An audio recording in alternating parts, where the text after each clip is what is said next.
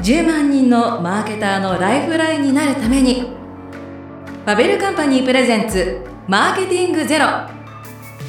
株式会社ファベルカンパニー代表取締役ファウンダー古澤信夫です。アシスタントのラジオ DJ 八木志保です。この番組は辺境の地からマーケティングゼロを実現するウェブマーケティング支援企業ファベルカンパニーがビジネスパーソンに役立つウェブマーケティングの情報から企業コンテンツ開発人材教育を成功に導くヒントをお伝えします。32回目のテーマは SEO 歴17年のベテランがキャリアの締めくくりとしてファベルカンパニーを選んだ理由。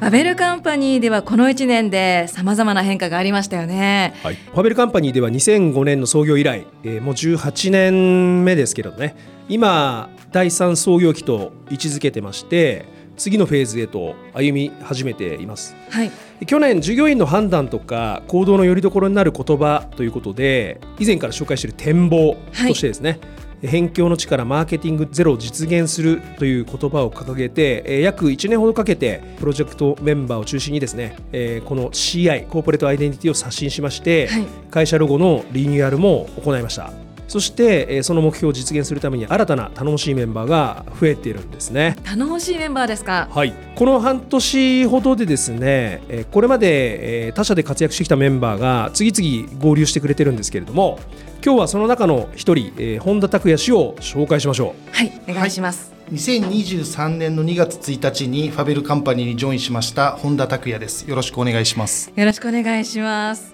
あの本田さんの入社は社内外さまざまなところで大々的に取り上げられていましたよね。あのお二人はかなり前からのお知り合いなんですか？そうですね。2005年あたりに初めてお会いしてですね。拓哉さん僕の1個上なんですけど、はい、まあなんていうんでしょうもう友達先輩みたいな感じで、うん、あのご飯食べに行ったりね、えっと、ランチ夕食あと結構海外にですね一緒に遊びに行ったりとかしてるんですよ、えーはい、でワイナリー巡ったりとかですねだから結構講師それぞれですね、はい、お付き合いさせていただいてまして、うん、で偶然なんですけど拓哉さんのお兄さんですね、はい、ともですね何度か遊ばせていただいてます。それどういうつながりお兄さんとお知り合いなんですか？あのそうですね。あの拓哉さんのお兄さん、実はあの有名人でして、はい、レバネッジリーディングっていう本が昔あのベストセラー。になった本があったんですよ、はい、あの英語を学ぶ方法論をですね、ええそのオリジナルに説かれている本があって、はい、でそれで私がですね家族でハワイか何かに旅行した時に知人を通じて知り合わせていただいて、はい、だからよくよく聞いたら拓哉さんの兄貴だったっていうことが偶然あったんです。そんなこともあったんですね。はい本田さんは古澤さんとの初めての出会いって覚えてらっしゃいますか、はい。鮮明に覚えてますね、はい、あの まあ今あの古澤さんからありましたけど2005年ぐらいにですね、はい、まあ、とあるイベントに結構大規模なイベントに僕参加したんですけども、はい、まあ、その時に古澤さんが登壇者、うん、僕はオーディエンスっていうのが初めての出会いでして、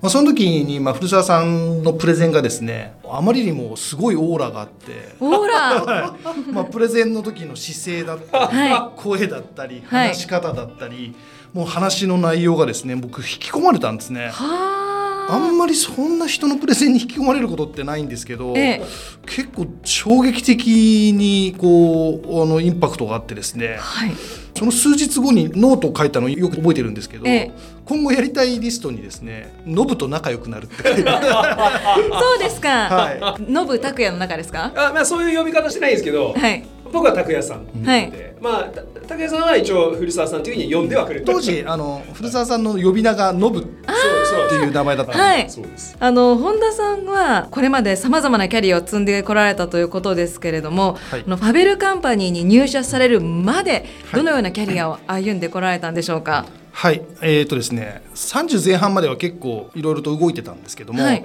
まずあの、まあ、大学出まして、はい、新卒でインテリジェンス、はい、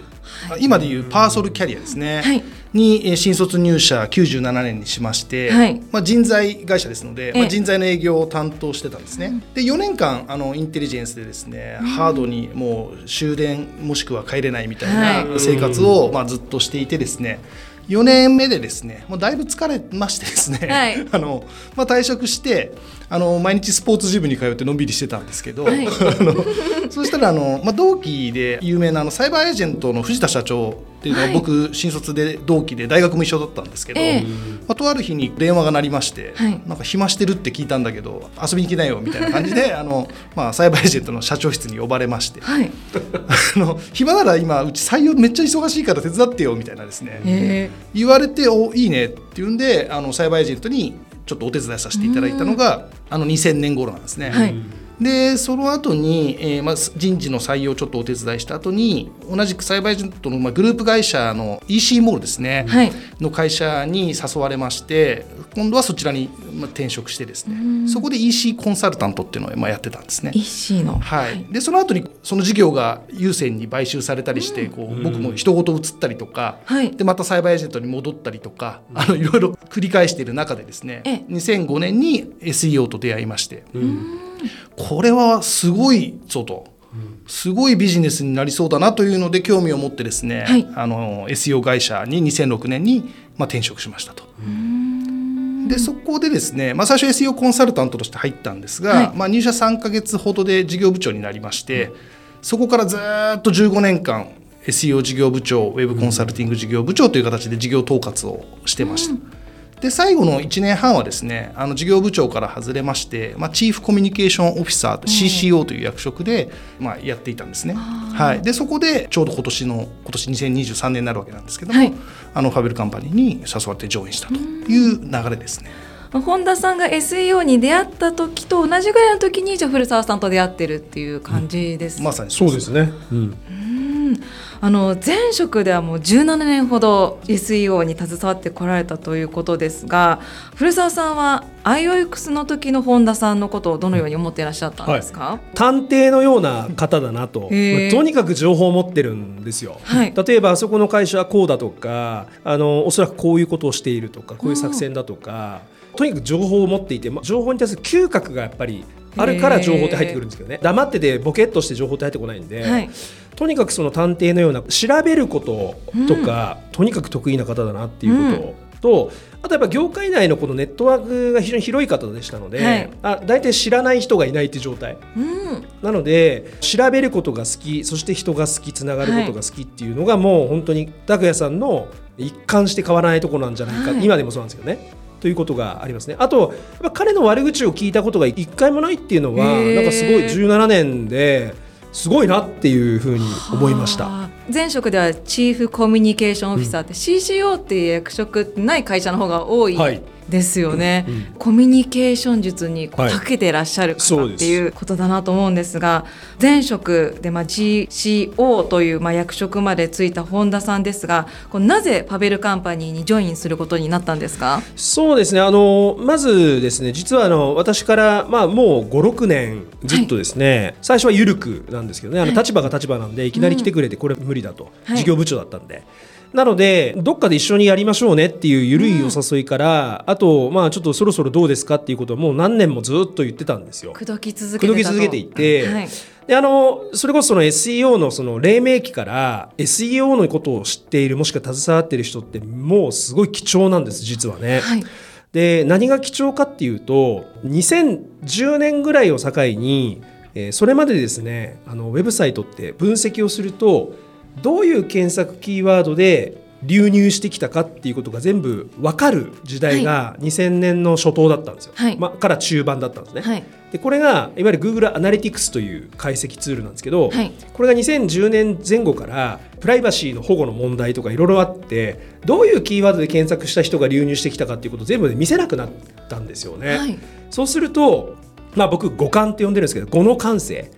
が検索キーワードっていうものをずっと見ていた2000年初頭とか中盤にこの事業に携わってる人とそれ以降アフターとビフォーとでものすごい差が実はつくんですよ、この仕事って。そうなんです、例えばもうこういうことで悩んでる人ってこういうキーワードで検索するはずだとかあるいはこういうキーワードで検索した人はこういうことが知りたいっていうことを当時やってる人っていうのはものすごい感性を持ってる人たちなんです。はあ2010年以降の人たちはそれがわからない、はい、っていうことなんですね。あのやっぱりトレーニングされる機会が減っているので、はい、そういった意味ではやっぱりもう拓哉さんとかこう古いプレイヤーの方っていうのはもうものすごい貴重であるっていうことは間違いないと。はい、あともう一つですね先ほど申し上げたやっぱり拓哉さん本田拓哉さんの強みはやっぱりコミュニケーションでして、うん、私たちのこのファベルカンパニーってもう30回以上このポッドキャストやってるんで、八木さんももうご存知かと思うんですけどやっぱり強みは人。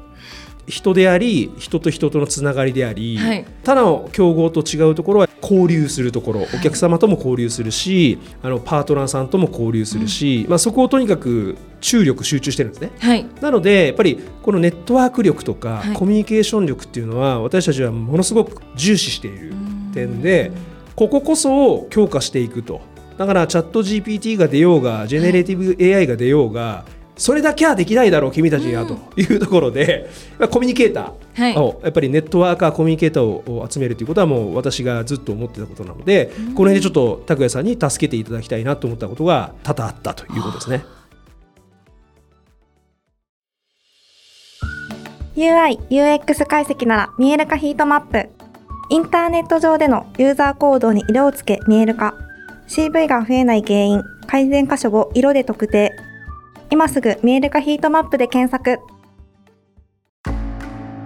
何年も口説かれていた本田さんがよしこのタイミングだと思ってファベルカンパニーに入社を決めたのはどういうきっかけがあったんですか、えー、そうですね。あの先ほども話した通り僕ずっと事業部長やっていたので、はい、うちに来ないかって言われてた時もいやちょっとっつってずっと断ってたんですね、はい、まあ、事業責任者だったので動けないなっていうのもあったんですけどチーフコミュニケーションオフィサーという形で事業責任から一旦外れてですね、はい、あのまあ、ピンで動くようになったというのがまあ一つなんですね。でちょうどそのタイミングで去年僕50歳になったんですよね。はい、こういろいろと人生振り返ってですね、まあ、ものすごい勢いで本読んだりとか、はい、急に日記書き始めたりとかですね、いろんなことを自分を見つめ直すしたんですね。はい、そうなった時にあこれは今まさに人生のこうターニングポイントじゃないかなと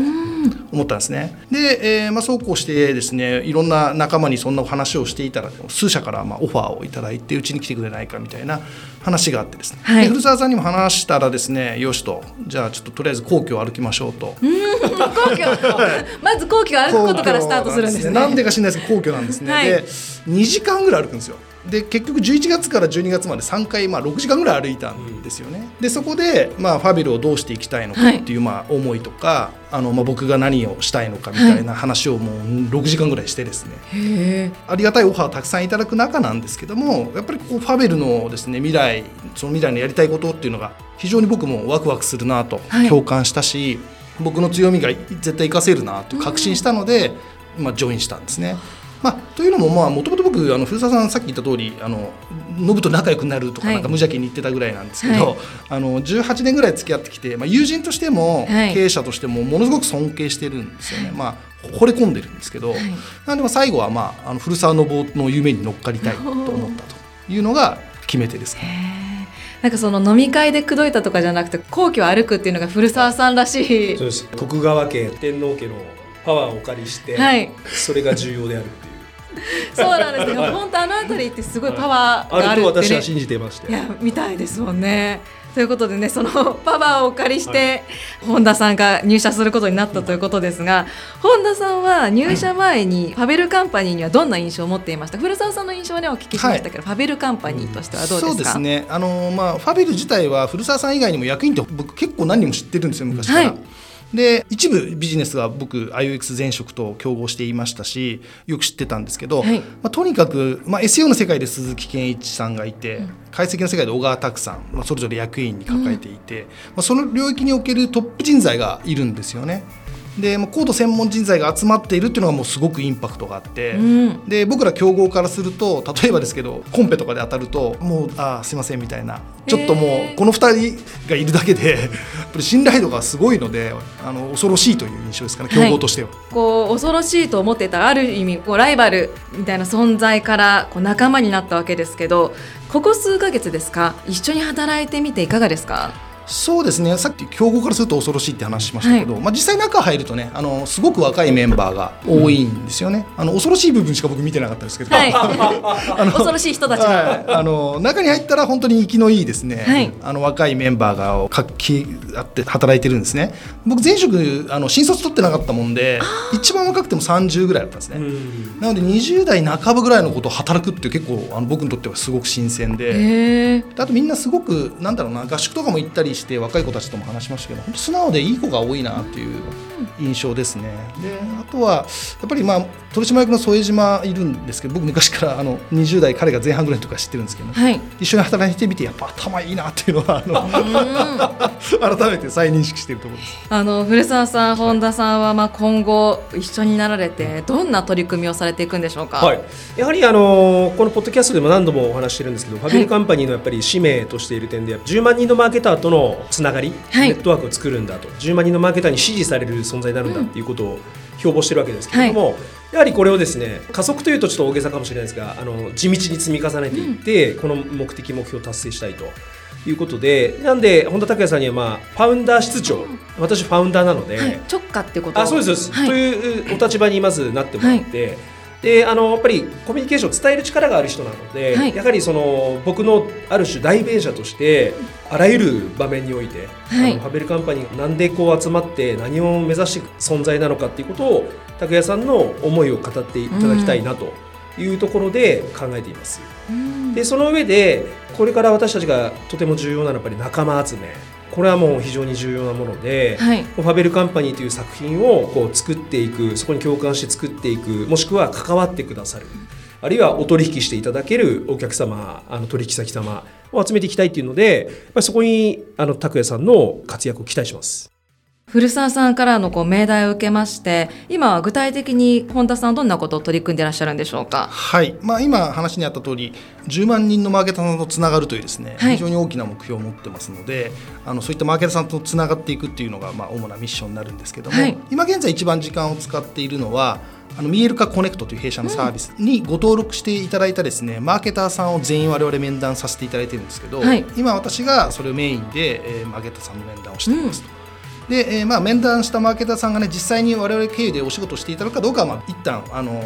働いていただくのが一番いいんですけど、はい、まあ一度接点を持っていただいた以上僕は1時間以内でその方を必ずファベルとミールカのファンにさせるという思いであの1時間臨んでいますと。はい。あとはその僕あの優秀な仲間いっぱいいますので、はい、あのいっぱい引き連れてですね、ミエルカコネクトに登録してもらったりですとか既存の人脈からお仕事の案件をいただいてきたりですとかあとは見える化アンバサダーという新たな取り組みですね、はい、にもチャレンジしています。他にはあの、まあ、セミナーに登壇して喋ったりですとか、うん、メディアで、えー、ファベルの魅力を語ったりですとかっていうのを今やってますね、はい。見える化アンバサダーの皆さんこう SNS を見てると結構活発に発信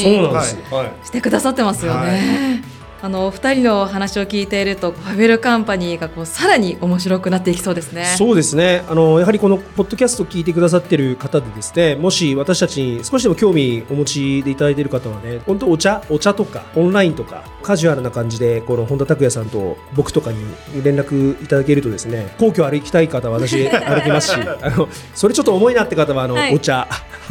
させていただければと思いますので、ご遠慮なくご連絡いただければ嬉しいです。はい、ウィーワークの綺麗なそうですね。新しく大きくなりましたからね。大きくなりました。待っています。マーケティングゼロでは取り上げてほしいテーマや古澤さんへの質問を募集しています。また感想やご意見もお待ちしています。概要欄のリンクからお送りください。ファベルカンパニープレゼンツマーケティングゼロ